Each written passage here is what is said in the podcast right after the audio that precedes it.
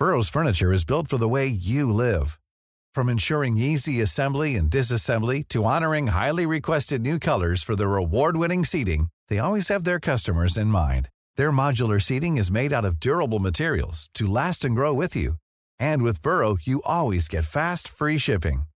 Get up to 60% off during Burrow's Memorial Day sale at burrow.com slash ACAST. That's burrow.com slash ACAST. burrow.com slash ACAST.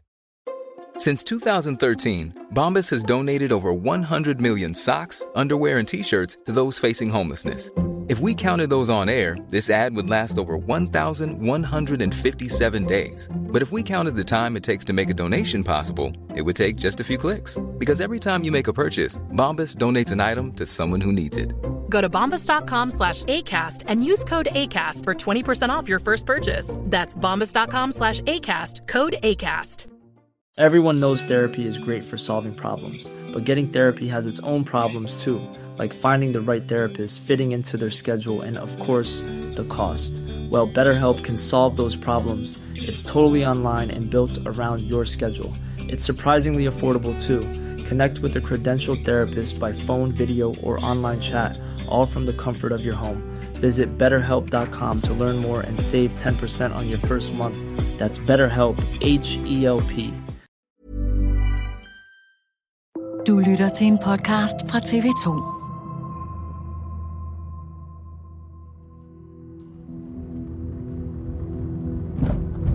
Vi lander på basen, før fanden har fået sko på, og bliver modtaget med åbne arme. Vi har kørt i flere timer igennem mørket, og bliver inviteret på morgenmad, hvor vi får en dampende varm omelet og te med, med masser af, af sukker i. Og mens vi så sidder der og spiser vores omelet og drikker vores te, så er det klart, så sidder jeg jo også og tænker over, hvordan skal jeg få ham her til at fortælle om, hvad deres projekt er. Hvorfor er det, de laver de her angreb på amerikanerne? Og hvad er forbindelsen til det, der sker i Gaza?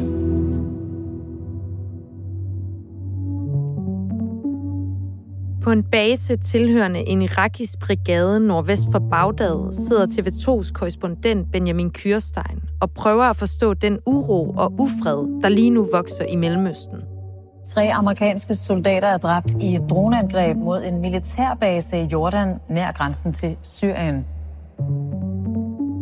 Der har nemlig været talrige angreb på amerikanske baser i regionen, og nu har det også kostet amerikanske liv. Noget, der har fået USA til at bombe militser i Irak og Syrien. USA har iværksat gengældelsesangreb på mål i Irak og Syrien. Hvilken risiko er der forbundet med de amerikanske gengældelsesangreb? Og hvordan trækker det tråde til krigen i Gaza? Det handler dato om i dag. Mit navn er Amalie Rud Serup.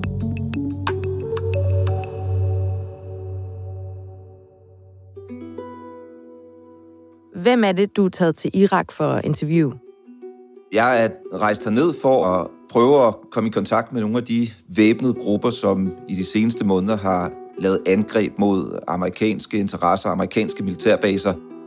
Amerikanske baser i Mellemøsten er blevet angrebet flere end 160 gange de seneste måneder. Både her i Irak og også i Syrien. Og det er en lidt diffus størrelse, fordi det er det, vi kalder militser til dagligt, men de er i virkeligheden også en del af det officielle irakiske sikkerhedsapparat. I virkeligheden er en milits jo en væbnet gruppe, som arbejder uden for staten, altså som har sine egne dagsordner, sine egne interesser, sin egen finansiering. Så er der den lille detalje, at de sådan set er organiseret ind i staten og også får finansiering den vej. Så det er måske ikke helt dækkende i virkeligheden at kalde dem militser. Men man kan ikke sådan sige, at det er den irakiske hær. De kalder sig selv de folkelige mobiliseringsstyrker. Og sandheden er nok et eller andet sted midt imellem. Altså, de er både militser, og så er de også brigader, der ligesom folder sig ind i den officielle irakiske sikkerhedsstruktur. Benjamin Kyrstein er journalist på TV2's udlandsredaktion, hvor han især har fokus på Mellemøsten. Tidligere har han været udstationeret med base i Beirut i Libanon. hvordan får man egentlig sat en interviewaftale op med en milits i Irak? ja, det lyder måske mere kompliceret, end det egentlig er, men øhm, jeg mødte en af de her militser for nogle år tilbage, da jeg var nede og lave noget med islamisk stat og sikkerhedssituationen i forbindelse med deres øh, haven igennem landet her. Og den kontakt har jeg bare gemt. Øh, for nogle uger siden, da jeg kunne se, at de her angreb på amerikanerne rundt omkring, både i Irak og Syrien, tog til, rakte jeg ud til en gammel kontakt, som jeg har mødt tidligere sagt, er det ikke øh, nu, I skal fortælle lidt om, hvad det egentlig er, I render rundt og laver, og hvorfor? Og så har vi haft en dialog i nogle uger, hvor det endte med, at de sagde, vi synes, du skal komme herned, og så vil vi gerne tale med dig. Ja, du har jo arbejdet nogle uger med at komme til Irak for at møde den her milits. Hvorfor ville du gerne det? Jamen, jeg kunne ligesom se, og det, det her det er jo et område, jeg har fulgt i mange år, så det er ikke fordi, det er nyt det her, at, at de her militsgrupper angriber amerikanerne rundt omkring i regionen, men jeg har kunne se og observere siden Hamas angreb Israel den 7. oktober sidste år, hvordan de her angreb på amerikanerne er taget til både i Irak og Syrien. Og så har jeg hele tiden haft den tanke, at det her, det kan altså gå galt. Det her, det kan betyde, at der er amerikanske soldater, der lige pludselig bliver slået ihjel, og så bliver amerikanerne nødt til at reagere. Og så skete der jo det i den periode, hvor jeg havde dialogen, at det, som jeg havde frygtet, og som mange andre, der beskæftiger sig med området, havde frygtet, det skete. Et angreb på en amerikansk militærbase i Jordan i slutningen af januar koster tre amerikanske soldater livet.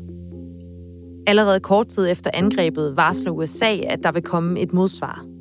Så mens vi sad på flyet fra Danmark til i første omgang Katar, og så fløj videre mod Irak, så var min forventning, eller det jeg holdt øje med i hvert fald, var, kommer det her amerikanske angreb til at finde sted, imens vi sidder heroppe i flyveren, eller kommer det til at ske i det øjeblik, vi sætter fødderne på irakisk jord? Og hvad kommer det så til at betyde? Ja, selvfølgelig for regionen og for krigen, men også sådan helt lavpraktisk. Hvad kommer det til at betyde for vores muligheder for at arbejde? Og kan vi overhovedet gennemføre de aftaler, de interviews, som, som vi har planlagt?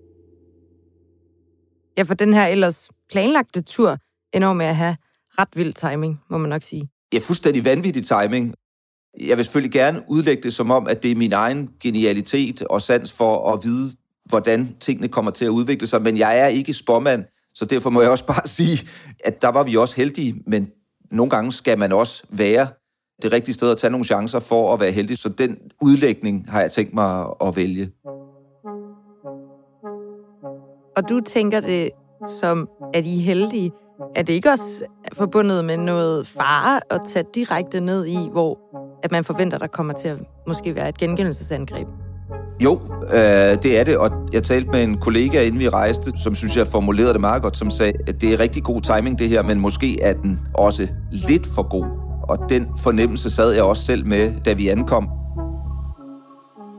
Og kort tid efter Benjamin Kyrstein og fotograf Tør Andersen er landet, ja, så kommer det annoncerede gengældelsesangreb rent faktisk. Vi går i seng fredag aften, og har så fået at vide, at vi skal køre fra Bagdad meget tidligt lørdag morgen, allerede klokken 5.30 lokaltid. Så jeg er gået tidligt i seng for at være udvilet til den her dag, som jeg godt kan regne ud bliver en lang dag, og også en potentiel farlig dag, fordi vi forventer, at de amerikanske modangreb kan komme. Og da jeg så har ligget og sovet i en, øh, en 3-4 timer, så ringer min telefon, og det er en øh, kollega fra udlandsredaktionen i Danmark, som siger, nu er det sket. De har angrebet.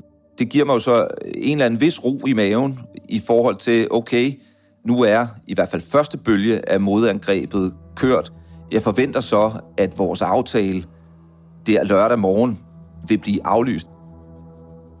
Men militsen vil fortsat gerne mødes med TV2's hold, så tidligt om morgenen lokaltid sætter de kursen mod Tikrit, nogle timers kørsel nordvest for Bagdad. Vi lander op på den her militsbase og bliver taget imod med åbne arme af den næstkommanderende i den brigade, vi har lavet en aftale med, og bliver inviteret på morgenmad. Der er en frisk stegt omelet, der er brød, der er lækker te, og sidder og snakker lidt, og jeg bruger lidt tid på bare at prøve at skabe lidt god stemning, men den er der sådan set helt automatisk fra start. Og så prøvede jeg jo selvfølgelig samtidig at, at trykke ham lidt på maven og få en afklaring om, hvad deres mål er, som det, de selv kalder modstandsbevægelse, og også deres sådan forbindelser til Iran. Men øh, det korte og det lange, vi får spist den morgenmad og bliver inviteret med ud på patrulje, der holder biler med tunge maskingeværer på, på ladet ude foran, og vi får lov til at sidde oppe sammen med en soldat, der har bemandet det her køretøj og sidder med en tung maskinkanon, der peger ud over landskabet, og så drøner vi ellers igennem den irakiske morgen ud til et checkpoint, der også er bemandet af den her militsgruppe. Og det, der måske er vigtigt at forstå, det er, at den gruppe, vi møder, de har været i den region her oppe nord for Bagdad i nogle år, og der er de, fordi de er der og var der og kom der for at bekæmpe islamisk stat, som for nogle år siden jo øh, havede igennem både Syrien og Irak. Og mange af de her militsgrupper har været en stor del af kampen mod islamisk stat og er stadigvæk til stede rundt omkring i Irak for at sørge for, at islamisk stat ikke skal kunne komme tilbage. Så det er jo det, de meget gerne vil tale om, når vi møder dem. Men udover at have bekæmpet islamisk stat, så har mange af de her militser, der opererer i området, altså også en anden dagsorden, de kæmper for. Nogle af dem er meget tætte på iranerne og har et nærmest formaliseret samarbejde med dem, hvor de både modtager våben og træning, og andre har en mere løs tilknytning, hvor det mere er ideologien, de har til fælles. Og lige præcis den her brigade, jeg mødte, de har arbejdet side om side med iranerne under kampen mod islamisk stat. Øh, og i forbindelse med, med det samarbejde, der har de modtaget træning, øh, og de har modtaget våben. Og nu kører de så lidt mere deres eget løb, ifølge dem selv i hvert fald, har de ikke et formelt samarbejde med iranerne, men de siger selv, når jeg spørger dem, at ja, øh, selvfølgelig er vi gode venner. Øh, vi arbejder sådan set øh, for det samme. Hvad er det for en rolle, Iran spiller, når det kommer til de her militser? Iran har helt tilbage fra det nuværende regime tog magten i Iran i 1979 under det, de kalder den islamiske revolution, altså præstestyret, der, der har kontrollen i Iran i dag, har brugt årtier på at opbygge modstandsgrupper, kalder de det, øh, men man kan kalde det øh, stedfortrædergrupper, som arbejder for den iranske ideologi, den iranske øh, tanke, den Iran, det iranske projekt i virkeligheden. De her grupper har de støttet, oprettet, finansieret, trænet på tværs af Mellemøsten. Det har de med militserne her i Irak, det har de med den meget stærke Hezbollah-milits i Libanon, det har de med Houthi-bevægelsen i øh, Yemen, det har de med Hamas i Gaza. Så på den måde har iranerne formået at lave et samarbejde, et sikkerhedsapparat, kan man kalde det, en gruppe eller en sammenslutning af grupper, som på tværs af regionen arbejder i virkeligheden for iranernes sag.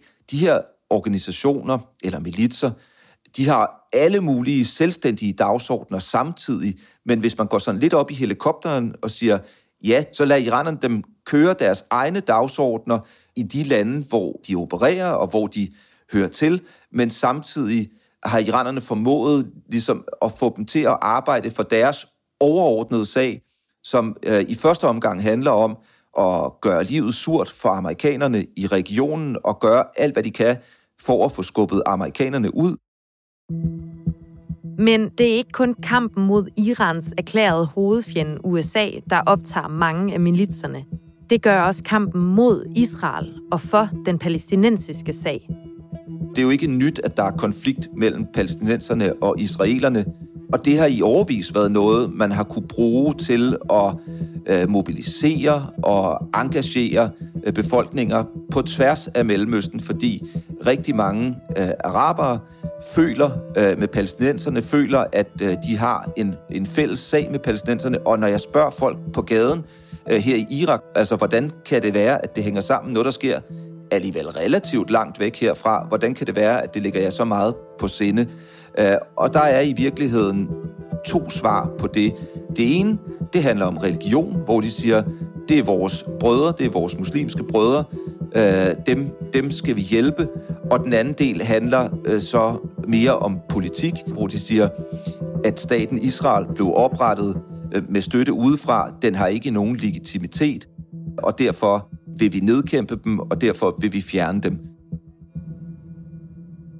Og så har det, der skete i Israel den 7. oktober sidste år, altså hvor Hamas angreb, og den efterfølgende voldsomme militære kampagne fra israelerne mod Hamas inde i Gaza, jo haft en kæmpestor effekt på tværs af Mellemøsten. Altså alle de her mange billeder af døde babyer, fuldstændig ødelagte bydele, det har jo sat gang i en masse følelser, og det er noget, som dem, der gerne vil konflikten, dem, der gerne vil øh, gøre livet surt for amerikanerne og israelerne, det er jo noget, de kan bruge til at smide benzin på et bål, som allerede ulmer, og på den måde har det fået øh, flammerne til at bluse, bluse langt mere op nu.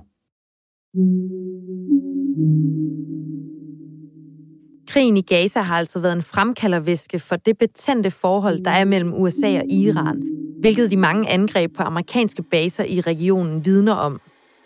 Konflikten blev især optrappet, da et angreb på en amerikansk base i Jordan dræbte tre amerikanske soldater. Fredag nat kom så amerikanernes hævn. Hvad er det for nogle gengældelsesangreb fra amerikanernes side, vi har været vidne til? Jeg tror faktisk, det er vigtigt at få sagt i forhold til de her angreb, at øhm, det var de bedst annoncerede eller telegraferede overraskelsesangreb i nyere tid. Forstået på den måde, at amerikanerne i dagevis havde lavet sive i internationale medier, at der var et modangreb på vej. Og det betyder, at de militser og de mål, der blev angrebet, de havde haft god tid til at få fjernet øh, i hvert fald de sådan øh, vigtige, øh, det vigtige personel, der var til stede, og også få fjernet øh, Øh, de våben, som øh, de kunne miste under sådan et her angreb, og det udstyr i det hele taget. Og det er ikke sådan, at de bare havde fået fjernet alt i forhold til de meldinger, vi har fået, eller ifølge de meldinger, vi har fået, er der øh, våben, der er blevet destrueret. Øh, både Syrien og Irak har meldt om et antal dræbte. Vi har også set billeder af soldater fra de her irakiske folkelige mobiliseringsstyrker, som er indlagt på hospitaler. Så amerikanerne har ramt noget, men grund til, at jeg nævner det her med, at man havde uofficielt varslet ret tydeligt for amerikanerne, hvad det var, man havde tænkt sig at angribe. Det hænger sådan set sammen med, at amerikanerne jo følte sig forpligtet og nødsaget til at svare igen, når tre af deres soldater blev slået ihjel. Men det Biden-administrationen har valgt, det er at sige, ja, vi kommer til at, at svare igen, fordi man må ikke rende og slå amerikanske soldater ihjel, men samtidig har de så lavet sive og givet modstanderen god øh, tid til at forberede sig på angrebet, sådan så man kan sende det her angreb afsted, vise, at man har viljen, evnerne og midlerne til at svare igen og svare hårdt igen, men at det fra modstanderens side ikke kommer til at føles så hårdt, at man føler sig tvunget til i virkeligheden, ligesom amerikanerne har følt sig tvunget til, at træde endnu et skridt op af den stige, som vi har set af eskalation her i de seneste måneder. Har de her gengældelsesangreb så virket efter amerikanernes hensigt? Ikke rigtigt. Altså, når vi sidder og optager det her, så, øh, så sent som i går, var der et nyt angreb for de her militser på en amerikansk base i det østlige Syrien. Og der var seks mennesker, der mistede livet under det angreb. Det var så ikke amerikanere, der mistede livet den her gang. Det var kurdiske styrker, som amerikanerne har et nært samarbejde med i Syrien. Men det kunne jo lige så godt have været nogle amerikanere, der var blevet dræbt i det angreb.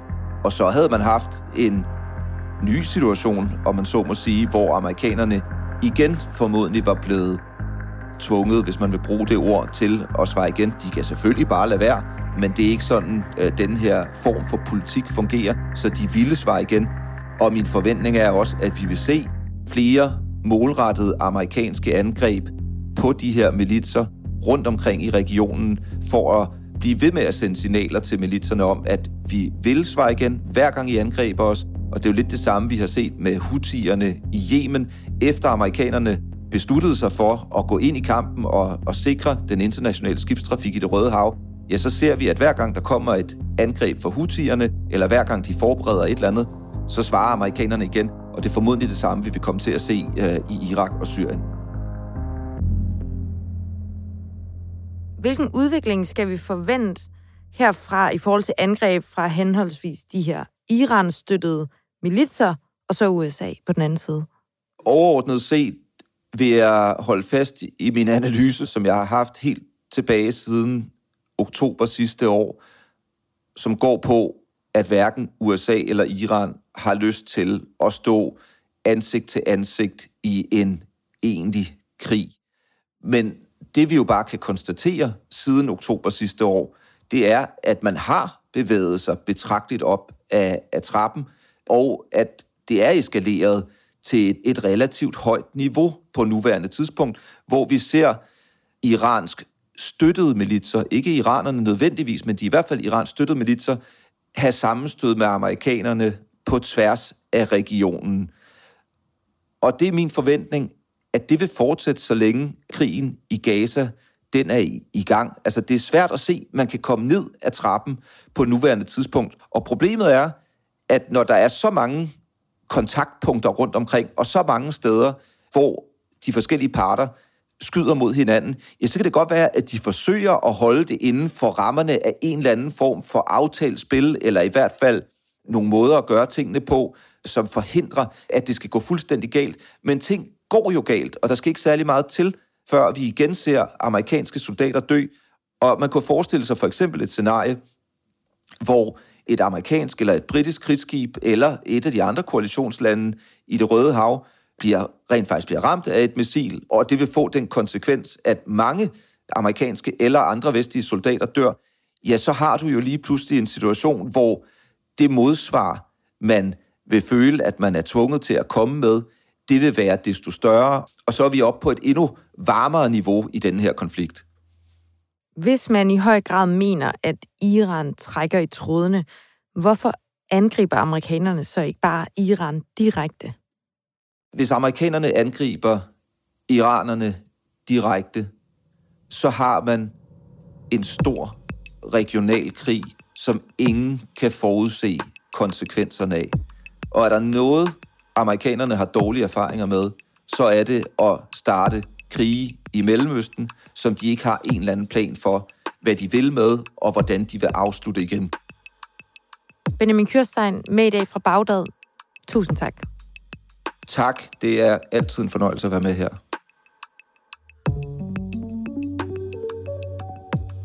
Husk, at du kan finde alle afsnit af Dato og andre serier på TV2's nyhedsapp. Dagens program var tilrettelagt af Emil Laversen og Mathias Bundgaard. Lyddesign af Leo Peter Larsen og Ida Skovsgaard. Redaktør er Astrid Louise Jensen, og jeg hedder Amalie Rod Serup.